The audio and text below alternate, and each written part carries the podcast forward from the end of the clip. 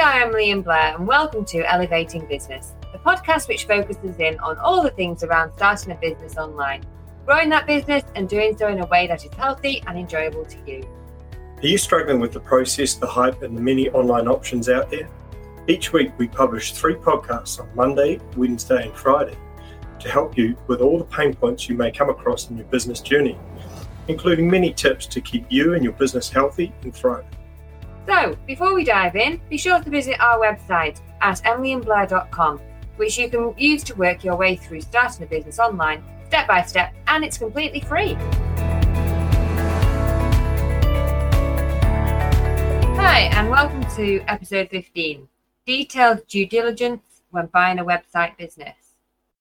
Yeah, thanks, Emily. Uh, well, this episode is a follow on from episode 14, where we ran through some initial items to cover off when you're looking to buy a website um, as a business. So, in this episode, we'll delve into a bit deeper into the due diligence process so you can make a more considered decision on whether to buy that business or not. The key thing with the whole process is to question everything. Basically, treat it like you're being ripped off, and you need to find out where and how you want to ask the seller or the business broker as many questions as possible. Basically, what you're trying to do is protect your investment. That's the main aim of the game here. So, first thing I always look at is once I've gone through those initial questions that we sort of ran through in episode 14, the first one is looking at SWOT. So, what's SWOT? It's strengths, weaknesses, opportunities, and threats. Now, it's basically a good way of looking at a business and taking into account all the elements of it in four sort of categories, I guess. So, strengths would be what strengths does the business have? Weaknesses is identifying what weaknesses it has um, opportunities is looking for ways that you can build the business and grow it going forward if you buy it and therefore make it a better business than the one you're buying. So that's quite important.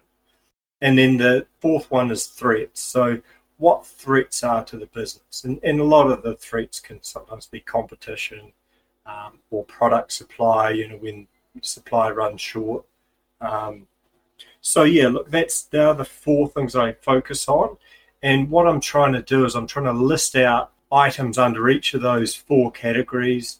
And I'm looking for one of them that's going to be a game changer for whether you buy it or not. You know, so there might be some weaknesses in the business, there might be some threats, but the opportunity might be massive. Like could be a great opportunities to, you know, grow sales by 200%, and and that might outweigh those weaknesses and threats. So it's a way to look at the business and make a decision whether to move forward based on those sort of four categories.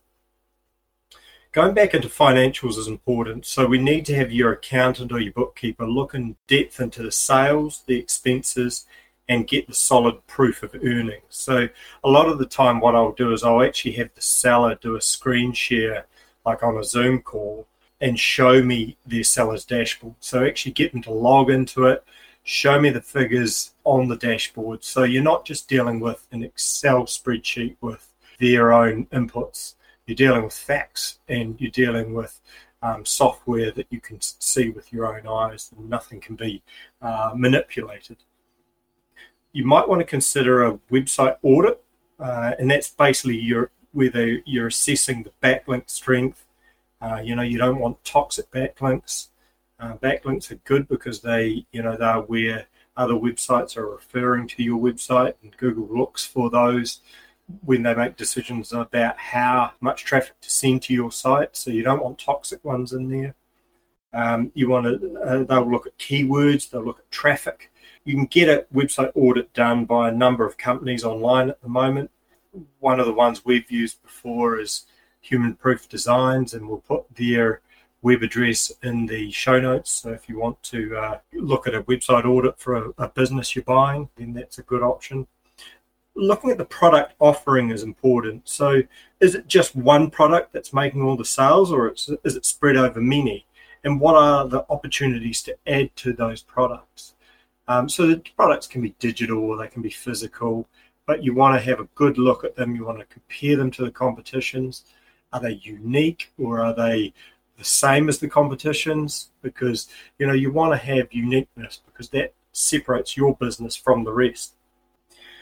One thing to do is to have a lawyer involved in assessing the proposed buy sell agreement. So you want to make sure that there's a buy sell agreement. Every business broker you're dealing with will have a templated one. If you're not dealing with a business broker, then you can download them online. These buy sell agreements, they are reasonably standard, uh, but you definitely want to have one because it protects you and the seller going forward.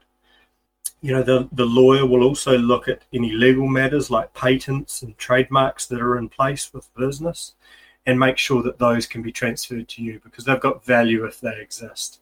So you want to cover off all of those items.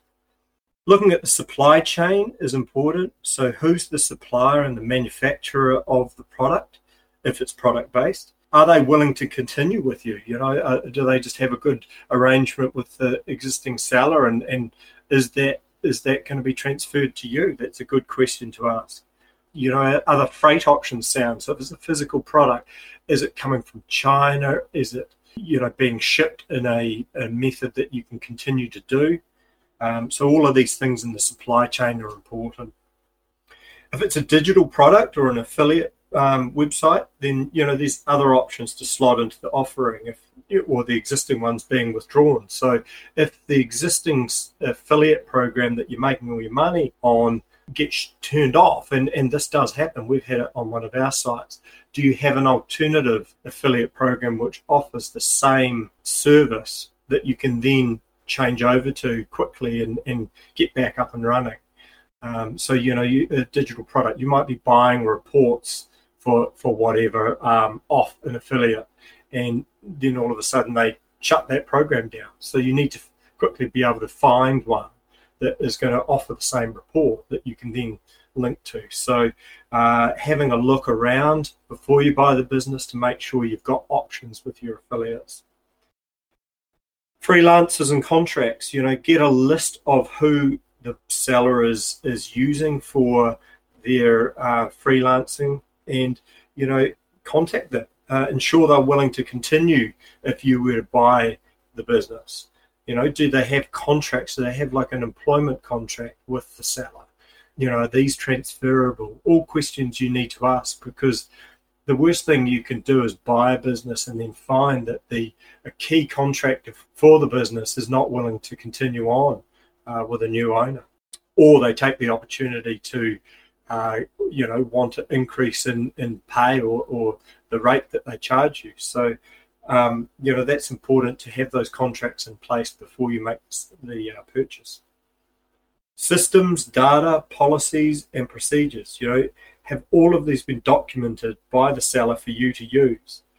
Uh, remember, the seller will normally do a sort of three to six month support period, but then you'll be on your own. So, having these documents and systems ensure that you have the information to work with and it doesn't disappear with the sell- in the seller's head when they depart.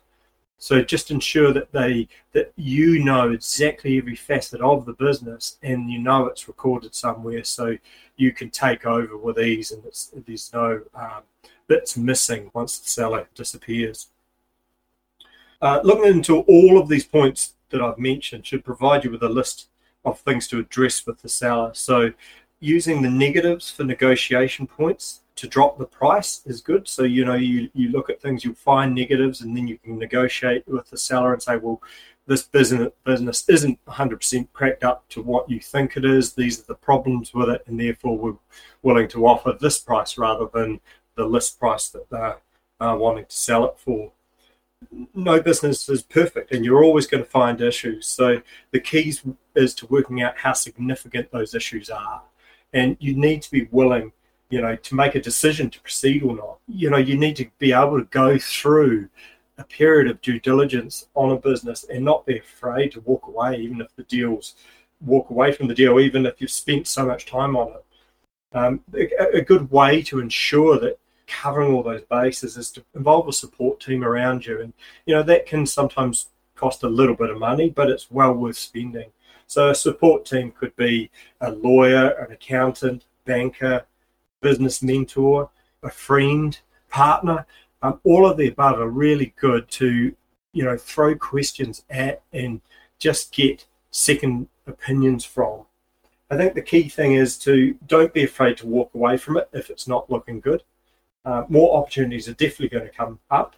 Uh, and an example of that is, you know, before I bought a business, I I did due diligence on 13 different companies. Um, and it was a process that took me over a year before I actually bought one. So it is a patience game, but the main aim of it is that you're actually going to end up with a business that's viable, one that you can run going forward without issues, and one that you've actually put your money into as a good investment rather than a poor investment. And I'll hand it on to Emily, who's going to talk a bit more about some brain foods for us. Yeah, so in previous episodes, I've been talking about brain foods and what those are and uh, why they're so good for you, and to know where you're getting the nutrients and vitamins and how to actually be uh, using them in your diet in a quick and easy way. So, brain foods are foods which are high in antioxidants, vitamins, minerals, and healthy fats, which all contribute to you having more energy naturally rather than filling yourself up with four or five coffees in the day, uh, where you'll just get a short term energy fix, these are a more longer term, healthier way of keeping your body um, healthy and alert. So, what are some of these uh, so called brain foods and how can we get them in our diet? So, today we're going to be looking at blueberries, turmeric, and rosemary. So, I'll start with blueberries. We all know for Blueberries have been long known as a superfood. Uh, they help protect the brain from toxins, degeneration, and stress. All things that we're probably dealing with day in, day out. They have one of the highest antioxidant levels of any food and can help ward off certain cancers and help with the aging process, which we'd all like to do, as well as protect against environmental toxins. They're also really high in fiber and vitamin K. The latter regulates calcium in the bones and the brain. Now, calcium is obviously really, really important, particularly if you're a female. Um, so, how can we get blueberries more in our diet? Um, well, they're, they're a great fruit, really nice to just even have on their own, sprinkled with a bit of coconut or drizzled with maple syrup or some honey and great to just throw in a smoothie or banana and blueberry pancakes is a really really good one um, Hemsley and Hemsley do a really good recipe for that, which is also gluten free. Uh, you'll find that on their website. But there's just methods of different um, variations on pancakes or blueberries, and lots of baking can involve blueberries, or just simply sprinkled on a salad as well. Is also really really nice, which you might not necessarily uh, think of putting fruit into a sort of savoury dish, but it does work really really well. Moving on to turmeric. So, turmeric has a strong healing and anti inflammatory properties um, thanks to the compound curcumin. The root has been popular in folk remedies for centuries, and you can buy it easily uh, from the supermarket in a powder form. And in that powder form, it is just easy just to sprinkle on top of anything, really. Um, I put it on top of salads, in a smoothie, in hot drinks. Uh, it's just really easy. Just think, right, I'm going to top it with a little bit of turmeric. So that's just a really great, easy way of just getting it into your food, no matter what you're eating breakfast, lunch, dinner. Sprinkle it on top of your granola, uh, put it on roasted fish or meat. It adds a lovely little bit of flavour and makes it actually look really pretty as well. And finally, onto uh, rosemary. We're actually currently um, growing it in the garden, and I've actually been using it in homemade uh, focaccia bread. is really really nice, and also obviously rosemary goes really really well with lamb. So if you just bake it, um, cut into the skin of the lamb and put the rosemary on the top. Yeah, so I suppose with the blueberries, you could even just use them as a you know a snack, you know, for morning oh, tea. You know, just have them in a oh, bowl yeah. and, and just yeah. munch away on them. Yeah, yeah, no, absolutely. And you know, if you're a fruit lover like I am, I do do that. But some people don't eat enough fruit, and so other ways of eating it within other things can uh, be beneficial. Mm. Oh, that's great, Emily. All right, guys. Well, that's all for this episode, and uh, we'll see you on the next one. Bye. For this episode of Elevating Business. Thanks so much for being part of our show, and we love being able to share with you. Any links and resources mentioned in this episode can be found in the episode notes on our website, emilyandblair.com. And remember that our website is a huge resource for free, step by step guides and articles for starting a business online and working through the journey. If you like what you're hearing, then please subscribe to the podcast and share it with a friend. That's all for now, and we'll see you in a few days' time with our next installment of Elevating Business.